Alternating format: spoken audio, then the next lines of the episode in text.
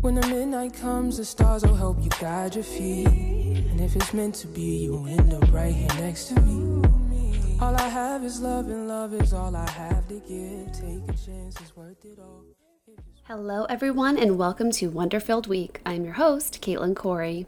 I am beyond excited for today's episode because I have a very special guest whom I admire very much, Mr. Danny Pellegrino. Danny is a true creative, an actor, comedian, author of Fancy AF Cocktails, and host of the hilarious Everything Iconic podcast. It's no doubt that Danny is multi talented, but today we're going to dive deep and learn just how he manages to do it all while actively protecting his mental health. In hopes of doing our part to end the stigma around these conversations, Danny and I are going to get candid about how we rise above. Please welcome to the podcast, Danny Pellegrino. Life is short, life is simple, life is joy, and life is pain. Life is wonderful and terrible, but it's beautiful and love's the same. Hi, Danny. Hi, it's so nice to meet you. Um, thank you so much for coming on. I really appreciate it. Of course, my pleasure. Thank you for having me. One thing I really admire about you is um, your ability to be so vulnerable on your show. So I just was like, let me shoot my shot and see if Danny can come talk to me. So thank you. Well, thank you. It's my pleasure. I, I love talking about mental health. I know it's such a sort of dark topic, but I find it so helpful for myself to talk about it. And then I hear from people all the time who uh, who listen and and uh, share their stories with me, and uh, I love that. So Yeah, it's great. You're building such a community, and we all feel like super safe and and connected with you. And even though we don't know you, you make it feel like we do. So that's huge. So I just want to thank you personally as one of your listeners. oh, thanks, Caitlin. I appreciate it Of so much. Thank you. Yeah. Okay, so hi, Danny. Welcome to the podcast. Thank you for being here. Uh, I feel so honored that you're here today to share this space with me and have a candid conversation. I'm an avid listener of your hilarious podcast, Everything Iconic, and while I tune in for the hilarious pop dives, Bravo recaps, and your famous detours, what strikes me most is when you open up about your mental health. I am always amazed at your ability to be vulnerable and honest while also being hilarious and light. That is a balance that I am definitely working on myself. So I thank you for opening up and sharing. Um, and so if you're ready, we'll get into question one. Well, thank you. Yeah, well, Caitlin, before I'm not quite ready yet because I have to thank you. Uh, I'm so impressed by you too, opening up about mental health and doing your show. It's just, uh, it's an amazing thing. I think when anyone's willing to be open and talk about these things that so many of us struggle with. Uh, so thank you, and thank you for having me. Of course. So, as an actor, comedian, author, and podcast host, you're just clearly a natural creative. Has the state of your mental health ever impeded your creative flow? And if so, how have you worked through that challenge to continue to produce creatively and to live the life you want to live? How do you rise above? Well, I think it's an interesting question because for me, my experience, and I know everyone has a different experience, but for me, I go through sort of peaks and valleys with my creativity when it comes uh, in relation to mental health because I've found that uh, oftentimes it can really impede my creativity, and so sometimes I will completely give up on a project or or uh, move on from something or feel like something feel like i'm not good enough or that a project i'm working on is not good enough but then oddly enough sort of that th- those struggles i have with mental health tend to uh, inspire me in other ways and and lead to uh, creativity that I wouldn't have expected. I mean, uh, you mentioned my podcast, and that really came out of a time in my life where I was at sort of my lowest. I had been performing and doing stand up and sketch comedy uh, around town, and nothing was really working for me career wise. It was all uh, I had been let go from a theater company that I had been working with, and I really thought I was never going to get on stage again. I was done. Uh, I was in the darkest place in my life. There was like this one month period where I just couldn't even get out of bed. I was, uh, I was having suicidal thoughts, and I was in a re- really bad place.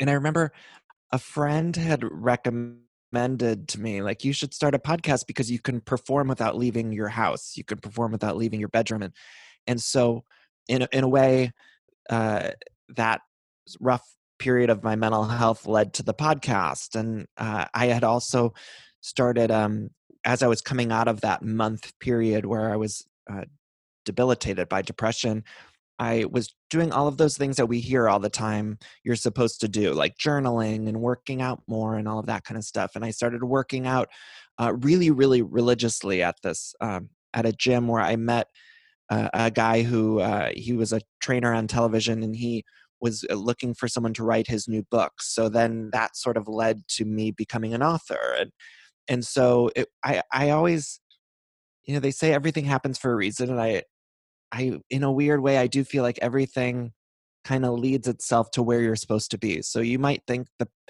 I always thought I had this one path uh, in life and in my career, and then when my debilitating depression hit, it led me to co- these completely different paths that I would have never expected, and it was really tough to go through. But I'm so grateful, and and so I don't know if I properly answered that question.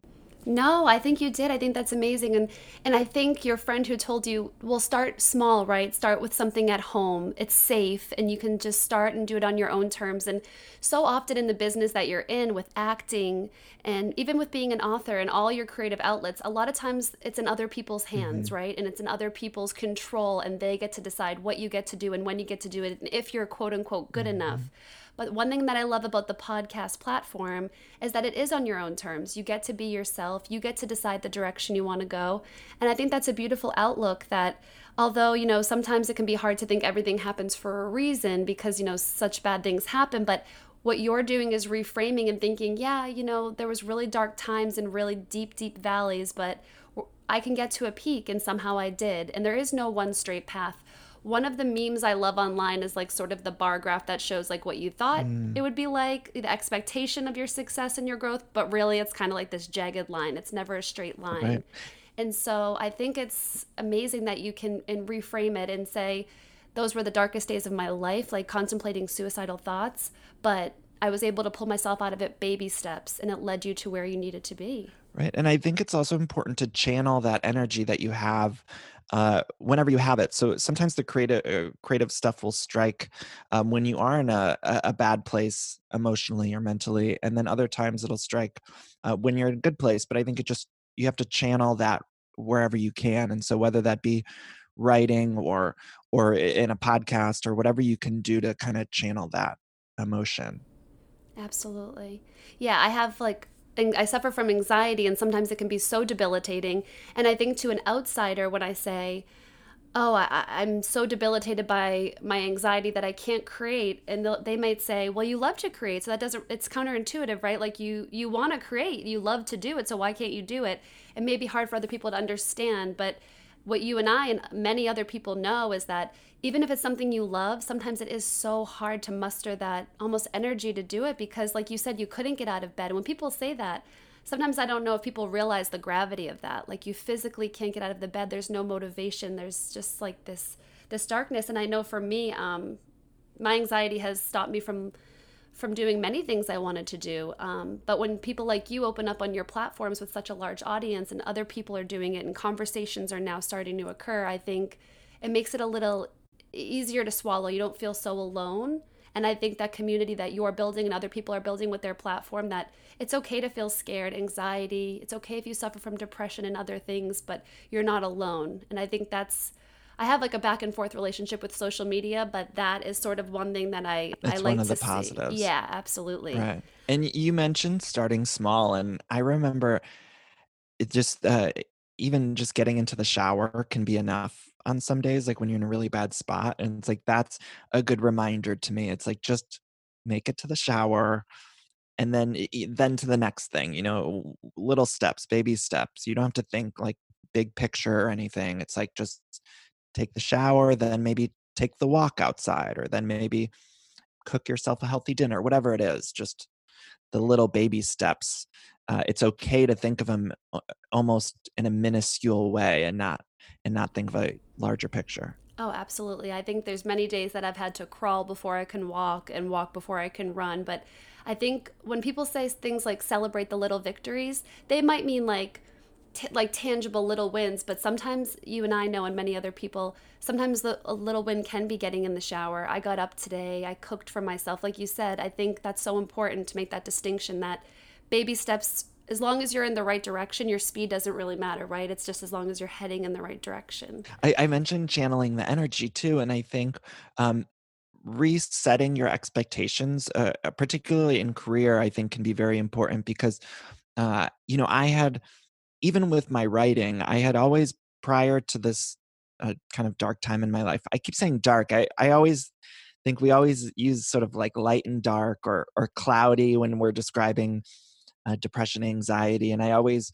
wish I had better words to describe that stuff because I'm always constantly saying, "Well, a dark cloud came over me," and it's like, you know, the language of it can be. Uh, I I wish I had better language for it, um, but uh, I think that I had always thought of myself as like a comedic writer, and and around that time, I wasn't motivated to write anything comedically. I wasn't feeling funny. I wasn't feeling uh, that way, and what I ended up doing was channeling my energy, and I started writing something more dramatic. And it was unlike anything I had ever written before, but I tried to just take that energy and and, and go with it. Uh, and then I ended up writing something that I, I I'm more proud of than anything I've ever written in the past, and uh, it would have never happened had I not allowed myself or my creativity to just go that way, uh, if that makes any sense. Yeah, it makes total sense because sometimes you can have a vision of yourself and, and what you quote unquote should be doing or what you think it should look like. But if you just let it flow, it may look different, but it may come out better than you could have ever imagined. So I think the important thing is like being patient with ourselves and being gentle with ourselves. And I know sometimes I have a hard time with that and because you think you should be doing more and you think you should be doing it this perfect way but there really is no perfect way and i think that's sort of a simple truth and a, it's a complicated road to get there and to accept that i think. Right. I yeah and people who suffer with anxiety it's like you overthink everything so you're constantly thinking Absolutely. am i doing the right thing? Is this right? Is this wrong? Right. Well in full in full transparency like even having you on the podcast it's like creative my creative outlet and it's what I'm passionate about doing, but then I'm so nervous about doing it because I have such a huge amount of respect for you. So it's like even in Oh my god, Caitlin, stop it. Don't be nervous. even doing the things I love and with people I respect and But I get it. You know, like it's so hard to to overcome and do it anyway because what it would be so much easier to this morning to say, "You know what, Danny, I can't do it. Let's just cancel and just hide under the covers." But I'll never get anywhere if I allow my anxiety to run my life. So I'm I'm trying to learn that and to be proactive with that. I mean, you learn the tools and then you hope you can get out of your comfort zone and and with my anxiety, I always think of like my safety zones. And so I'm always happiest like in my bedroom and it's like I'll notice when I'm in a bad space, I'll not want to leave my safety zones. I won't want to go if somebody invites me to a movie or or somewhere that I'm not accustomed to going uh, then I will overthink it. I will stress about it. I will cancel and hide under the covers. Um, so it is, it can be a challenge to make it outside of those comfort zones, especially when your anxiety might be extra high. Absolutely. I fully agree. Now, we talked a little bit about social media and people using their platform. So, I feel there's been a recent shift in the conversation surrounding mental health. Steps are being taken in the right direction to normalize discussion around anxiety, depression, body struggle, body image struggles, etc. But do you find that men are underrepresented in this conversation? I do. Yeah, I do. Totally. And particularly, you mentioned body issues. And I feel like that in particular is just a way that, or, or just a area that I feel like men aren't talking about a lot. And I've, I've slowly started to open up about my body and eating issues that I've had for years. And I, I don't even know that I have the right words quite yet to, to go into detail. And so even on my podcast, I've sort of I don't want to say like dip my toe into it, but I, I want to be open and I just haven't quite found the language to talk about it yet. But I have, I have sort of uh, scratched the surface of those things that I've dealt with in the past when it comes to uh, body image and eating. And I've heard from so many different men in particular who've reached out to me who listen to the podcast who say, oh my God, like no one ever talks about that. Or I think women have gotten very comfortable talking about, not all women, of course, but, but I think in general, women have been more comfortable talking about eating disorders and, and body image. And I think men oftentimes struggle, but it's just that it's there hasn't been a lot of examples of people talking about it, whether it be in media or or social media. And it's tough and i find even i've talked so extensively about my depression and anxiety and it's like when i talk about the food stuff or the body image stuff that makes me that makes me uncomfortable and I, so I even know within myself, I'm like, oh, I'm I'm not even comfortable talking about it, and here I am comfortable talking about anything, and so that leads me to believe that it it's something that we need to normalize and and talk about even more. Absolutely. And I think the reason why women are more comfortable to speak about these things is because it is more widely accepted. I think the stigma around mm. men speaking about these sort of struggles I think there's a huge stigma around it. I mean, I was reading an article in Medical News today, and I'm going to link it actually in this bio. It was written by Dr. Maria Cohut, and she it was basically about how manning up is not, you know, the the answer for men when it comes to mental health. And the statistics in there were so alarming and chilling because you know, she was they were basically calling it a silent epidemic that men don't feel comfortable. They are they're told from a young age, man up, boys don't cry, you have to be the protector. There's all these expectations and gender quote unquote norms and, and roles we're supposed to play as men and women, boys and girls. And I really think in order for I mean, you're making huge strides by talking about it on your podcast with such a big following, and, and other people are starting to, like you said, dip their toe as well.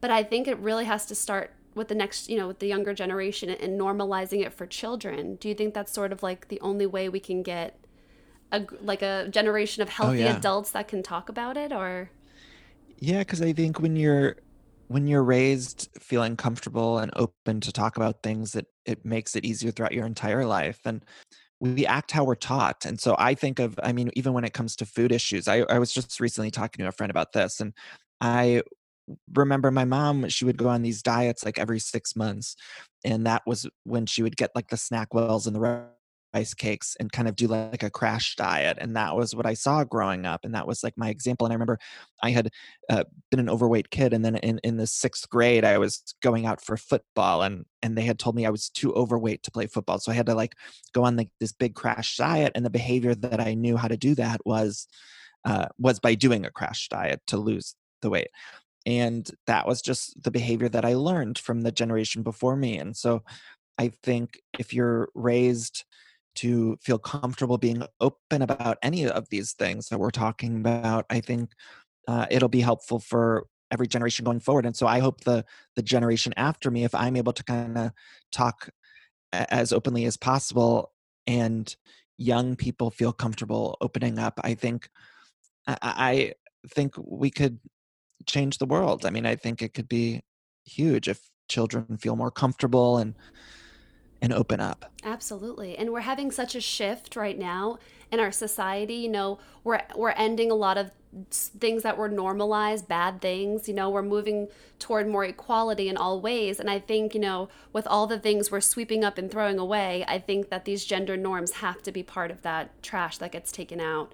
Um, I work with children. I was a teacher for years. I'm now in childcare, and I'm always discussing with parents the importance of their not only their words and what they're telling their children but like what you experience what they're doing. You know kids are looking at us. They're looking up to us literally and figuratively and they're seeing what we do. If we're doing the crash diets that's what they're learning and that's what you learned. And and i think you're right. It starts so young. We have to sort of create um, an atmosphere that people feel comfortable no matter what gender they identify with to be able to open up about how they're feeling because men really are at a disadvantage in this way that they have an extra hurdle to overcome. Speaking about your mental health can already be a challenge, but if you have an additional hurdle to overcome with the stigma surrounding it, that may be too much to take, and that may be why men internalize. In this article, it says the suicide rate is so much higher for men than women in a study. Um, and I think what we need to do, and they put it so well in this article, is that it's important to help men change the idea that getting support is a quote unquote mark of weakness and instead we have to have it be more like it's one aspect of your health that requires you know like it requires our attention. You would go to the gym you would eat healthy you, our mental health has to sort of be part of that the things we balance every day you know? Because i always say that mental health is physical health it's just another part of you. And so I mean, it's, it's so normal for men to be in the gym, right? Like, that's the stereotype. Men in the gym working on their physical body but we have to sort of normalize and change the conversation around what's going on inside. I really think that's so important. And I, I thank you for doing that with your platform. Oh my God, you too. It's a love fest. I, of course, I'm so impressed uh, by you too. And also, you know, you mentioned the difference between physical and, and mental. And I think I realized that at a young age when anxiety started within me. And I went to the doctor and I had just gone to my primary care doctor, and he had immediately prescribed me with depression without even um, asking me more than maybe two questions. And he had just uh, thrown a medication at me, and it wasn't. I, I'm not someone who's against medication by any means. I just was against the fact that uh, we didn't even have more than a two minute conversation before. And, and so at that point in my life, I remember thinking, oh, I need to have a primary care doctor that's going to look at my physical and then i think it's important to have if you have the access and the resources to also have someone uh, in your life a doctor or professional that can uh, handle the emotional and the mental uh, aspect of your of your body. Absolutely and i think i always am a big proponent of therapy and i really believe that it should start in school and i really think that when kids go to math class science class art class and then they're going to sort of like some sort of mental health check and calling it under whatever they need to call it guidance or I really think this has to just become more normalized or, or we'll never really make huge advancements. And especially now in the COVID era, I think, you know, everyone, even people who maybe didn't have anything, any, you know, big struggles or diagnosed struggles before COVID are definitely, their mental health is being tested. We're in a global pandemic and, you know, that's affecting everyone from birth to 100 years old and beyond. I mean, it, it affects everyone differently. So I so worry about people right now. Like I I think like you and I we have had the chance to think about these issues and think about uh think about this kind of stuff before and I think there's so many people who are locked up right now in their homes and and dealing with all of this and they've never learned any of these tools. They've never had to had to even think about any of this stuff or they maybe have never experienced anxiety or depression and now they're suddenly faced with it. And it it, it scares me because I have been dealing with it for a while but I have had help and resources and I understand where to go for resources and how to access professionals and that kind of thing and I, I don't know I worry about it right now for other yeah, people. Definitely. I certainly do. And I mean, like you said, people who have never faced this before, not only are they facing the first global pandemic of their lifetime, they're experiencing all these new sensations of maybe, you know, elements of anxiety, depression, and, and maybe more. In addition to worrying about their children and finances and what are we going to do and, and when is this going to end and safety and maybe they have, you know, a pre-existing condition so they're so worried about covid i mean it's just it's a lot it's a lot to take in and like you said, if you don't have the education or the tools, it's very hard to navigate where to begin. So And how do you know like if if you're if you're someone right now suffering from debilitating depression, how do you know that's not a physical thing? How do you even know the difference between physical and uh, emotional well-being and I just think there must be so many people right now who are sitting at home in their bed and and they're in their safety zone and they don't understand that that's a mental uh, roadblock and they don't understand these feelings that they're having. It, I don't know. Yeah. I know it's hard. I think in the bio of this episode, I'm going to link, you know, I met this great doctor on Zoom, Dr. Adrienne Meyer. She does teletherapy. And I think I may just go ahead and link that for people who may have questions, um, you know, beyond our, our scope of being able to help them. But something that we can maybe provide right now for resources is from our personal experience. So, what advice might you give to others who may be struggling with their mental health or finding it difficult to focus on their craft during COVID? And I asked this actually with my husband in mind. Um, he's an actor and a writer as well, and I think, but he also has a pre existing condition, so COVID is really throwing him for a loop. And I think he's having a hard time sitting down and writing like he used to, or, you know, getting on and doing acting class on Zoom or, or going to workshops on Zoom. So I think it's just really hard for people to focus. So what advice could you give to people during this COVID era about how to, you know, what tools might, might we be able to provide for them? Yeah, you know, it is such a hard thing. And I think you have to be easy on yourself uh, right now because we're going through a hard time. But at the same time, I, and maybe this is controversial, I, I feel like everyone, for months now, we've been saying, you know, be easy on yourself and don't feel the need. If you need to stay in bed all day, stay in bed all day. But now I'm starting to come sort of on the other side of that and think we don't know how long this is going to be. So i do think it's important to kind of figure out how to be during this time and not to just say oh i'm i'm going to be easy on myself and hop into bed all day. And so i i do think we need to be productive because we just simply do not know how long this is going to be going on for. And i think just finding ways uh, to do finding resources i mean we talk about uh, zoom.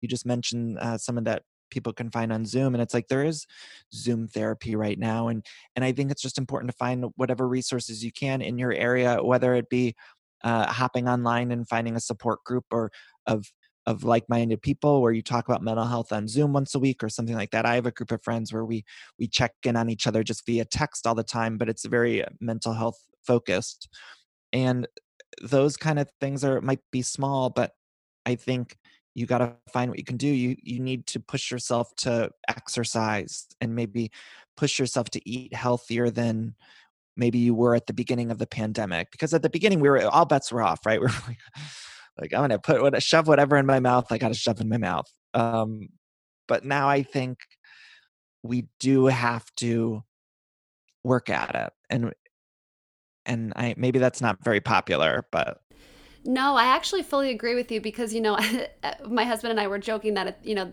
when we first were quarantining at home in march we like stocked up our fridge like we were in college, like all the junk food, all the snacks. This is going to be so fun. Movie night every night. Don't have to get up for work. It's like we didn't know. So we just allowed ourselves to be. But you're right. I mean, we're in month five. We're, you know, we, like you said, we, there's no way of telling right now exactly how long this will be. So if we do, if we are a little bit too gentle with ourselves, I think we could just sort of backslide and be really in a like if we say the dark and light the dark place again. But i think you're right. If we can learn to live in this new normal and find our stride it might not be great huge exactly as we pictured it but just doing something right, right. i think it's like important to learn to live. And all those little things add up. So at the beginning of the pandemic like when uh, this was my experience like when i was just buying all of the the cookies, chips ahoy, Oreos, like all, I have a sweet tooth. So it's like I was just going to the grocery store and just loading it up. And I remember being like so scared uh, that, you know, I was to touch someone in the grocery store. So I was going in and out so quickly and just throwing stuff in the car. Like whatever I saw, just throw it in the car and then worry about it when I get home. And that stuff can affect your mood. So when you're shoveling trash into your body, that will affect your mood. Or uh, if you're not getting some exercise, you don't have the endorphins, you don't have the serotonin, Eh, so you need to do these things to help keep you in a decent headspace so that you can go on. Also i, I mean i said headspace i love that app I, am sure you're familiar. So much if anyone out there yes. is listening at, at the very least you can do you could download that headspace app do a five minute it's a guided meditation app and it's just fantastic. If you need uh, to just kind of get out of your head for a little bit and a reminder to breathe breathe in and out which people we all forget oftentimes uh, so yeah i think it's important to keep up with all of this stuff right now because it'll it'll help us in the end with all of it. Yeah. I fully agree because, you know, my husband and I are actually doing the whole 30 diet and we're doing it for we're on our third round. That's tough, Caitlin. How are you doing?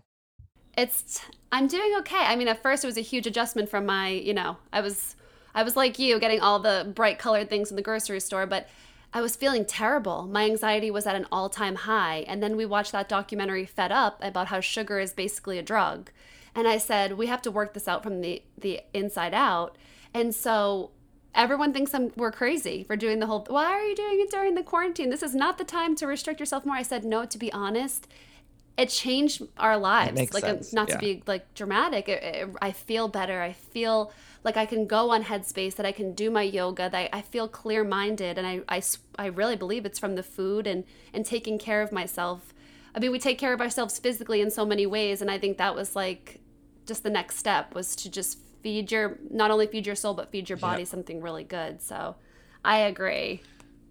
Uh, all that stuff when i'm shoveling garbage in my mouth it's like my i i'm not in the same headspace. I'm mm-hmm. all over the place. I get anxious.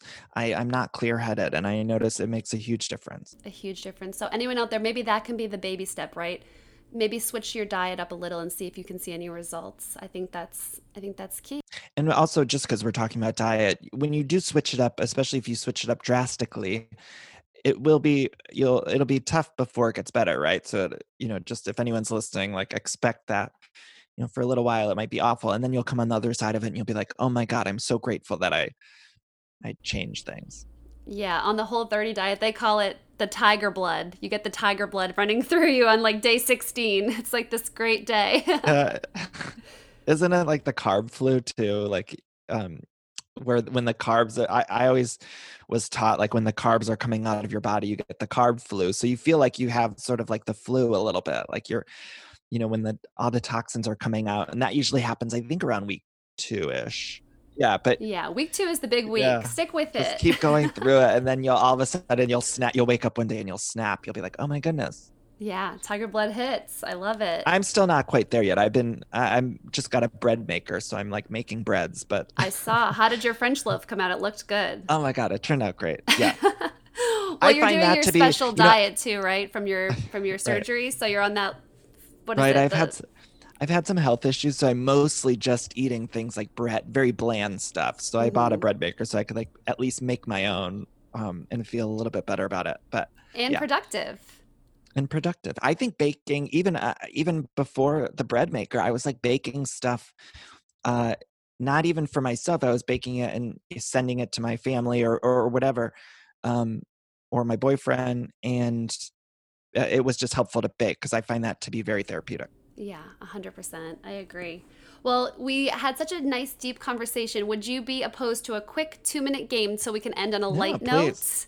Okay, yeah, perfect. So, um, in the spirit of your podcast, Everything Iconic, this game is called Isn't It Iconic? So I'm trying to like me- okay. like bring together your pop culture. It's Alanis, Isn't It Ironic? your podcast. Okay, I'm trying to like Wait, Caitlin, before we get into this, can I just ask you like what what are your favorite pop culture things? Like what do you Oh, okay. So like? I'm a Bravo girl, so I love all the okay. Bravo things. Um my husband and I just finished um Bethany Ever After last night for the Wild first ride, time. right? Wild Ride. Wild. I, I am not well yet. I haven't had enough time sure. to process it. Um, it was my first time seeing it, so I've watched Bethany all through the years on RHONY, but this was this was different. This was a it's deep so dive. Different. Yeah, you Jason. Know, by the end of it, you feel differently than. Well, that's yeah. just the thing. Did he just get a really good edit on RHONY, or I don't know. Yeah, Even in season so. one, I was like, am I am I crazy? Am I controversial? Is Jason not that bad? Like I I'm not seeing it, but by season three, the control, yeah, I, had, I was. Lost. I think she had she had said sort of at the end of the run. I think on the show, you know, she was always trying to protect him, and so yeah, I do think she controlled it a little bit, and the and she was fine with her looking bad, but she always wanted him to look good. And then all you start to see the cracks coming through, and I find it riveting do you find like the bravo stuff mentally relaxing? Because that's how that's how i am when i put on housewives or something like that it's like all the bravo shows for the most part usually of course there are exceptions but usually i'm able to like fully check out when i'm watching those shows and i'm not exactly sure what it is or or what it says about me but yeah it's like i could put on RHONY and it's like an hour of my week where i'm just like not thinking about anything else going on and i'm just enjoying the moment during COVID, but even prior, the best part of my day, and now with work being uh, work from home, by 6 p.m., I am on the sofa. Bravo is on, and that is just my time to shine. No matter yeah. what went on in that day, no matter how much anxiety I had, it just it's like having like two glasses of wine instantly. It just dissipates, mm-hmm. and I am just like in my zone those are my friends, my enemies, my everything. Mm-hmm. Like I swear I, I have like a love hate relationship with all of them. Sure. They're so wild. I actually during COVID got my mom to watch uh, Housewives, so she's on the bandwagon now. Oh my god, I love so that. I, I hear from so many so many people reach out and say the same thing. It's like that housewives or below deck or whatever the show they're watching, it relaxes them in a weird way. And uh, so it's great. It's we're able to escape for a little bit with it. Yeah escapism is key i feel and bravo is that for me. I'm not like a tlc girl or an mtv girl any of those shows. It's bravo for me all day. And then also uh, for pop culture just watching right. like old rom-coms and and sort of like you know you have comfort food i have like comfort content and i try to go back to shows that i've seen a million times sure. and that can alleviate my anxiety because it's comfortable i know what to expect like i can watch the office forever friends seinfeld those are just like my old reliables like a soft mm-hmm. blanket and i think that has been super helpful to me um, on some of my i was, will say it again darker days i think that has really helped me a lot Yeah, I mean, you mentioned the stuff that you've seen a million times, and that's always the most important, right? It's like that, or that's the most comforting. It's like if you know exactly what's going to happen. My my number one is You've Got Mail, the movie, and it's like I I put that on. And it's like Xanax for me. It just relaxes me.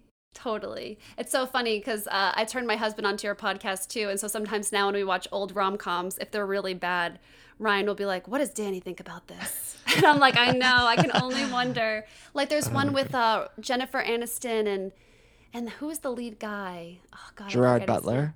No, he's um blonde. Jay Mohr, I think. Jay Mohr. Oh, and oh, Ryan's was like, it- Danny would never agree with that casting either. Danny would be with me. He's right. I remember that movie. I think it was um, I can't I can't think of the name. Oppa, not the opposite. I can't think of the name. Some of her rom coms were not Yeah, the not best. great. Yeah. But I we love her anyway. Always. She's a queen. She's a queen icon legend in your words. She sure is. Yes. Okay, so let's do this quick palette cleanser so I can let you go. Isn't it iconic? So I'm going to give you two scenarios and you tell me which one would be more iconic. Okay. Okay. Performing All I Want for Christmas Is You with Mariah Carey in Times Square or starring in a Hallmark Christmas movie? Oh my God, that's so tough because I would love to do both, but I'd say Mariah in Times Square. Yeah, I mean, I she's my like number one human. Although you know, the real dream, there was one Hallmark Christmas movie that she directed, and it's like so that would be like the the ultimate combination of those two.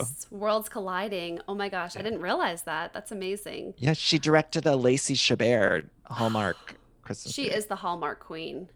I know she is. Yeah, yeah. Oh my gosh. Okay, Thanksgiving dinner at Ashlee Simpson's house with the Rosses, Oh my or goodness. an ugly sweater party, Christmas party at Jessica's house. Okay, this is so hard, Caitlin. um, okay, let me think. I, think I would have I've to got say your number, Danny. I know this is hard. I know. Oh my goodness. Um, you're like trying to wrap it up, and I'm like, I need 10 minutes to think about this. Um, yeah, I think like the Jessica one, I think would be better because I would assume that Ashlee and the Ross family would be there, right? If it's an ugly Christmas sweater. Although, uh, yeah, I mean, I'd love a sit down with Diana and Ashlee. right? I mean, but so, so I, I guess I'd say Jessica, but then the next year I'd hope that I could go to Thanksgiving. I like how you choose both for all of them. I'm cheating. No, Okay. no, I choose Jessica. I choose Jessica's. Jessica. Okay, she's your queen. Okay.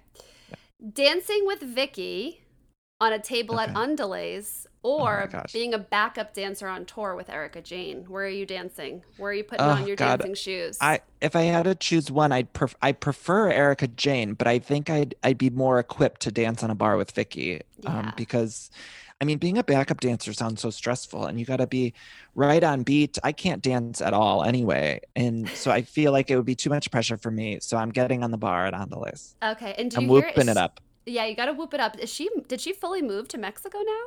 I think I- she did. I, think yeah, she I think she, did. I know she. I think she did. I know her house is up for sale. I had just read that in some blog or something.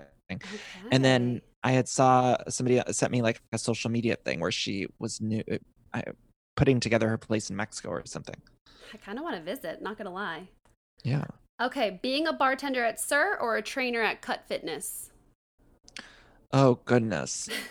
uh oh my god, these are so good, Caitlin. Uh I guess bartender at SUR. Although I used to bartend and I was really not good at it. Um yeah, but I'd say bartender at SUR. Or maybe you could bartend at Tom Tom because you've got an Cut in. Fitness, they'll they'll yeah. cut you some slack. I feel like Cut Fitness would be boring too because no one's ever there. It's like I was basically a ghost town. yeah, you're just collecting a paycheck at that job. You're just sitting That's there. true. Yeah. Okay, two more. Starring in a Nancy Meyers film or being a co-host on The View. Oh my God, Caitlin, you are killing me. Oh my God.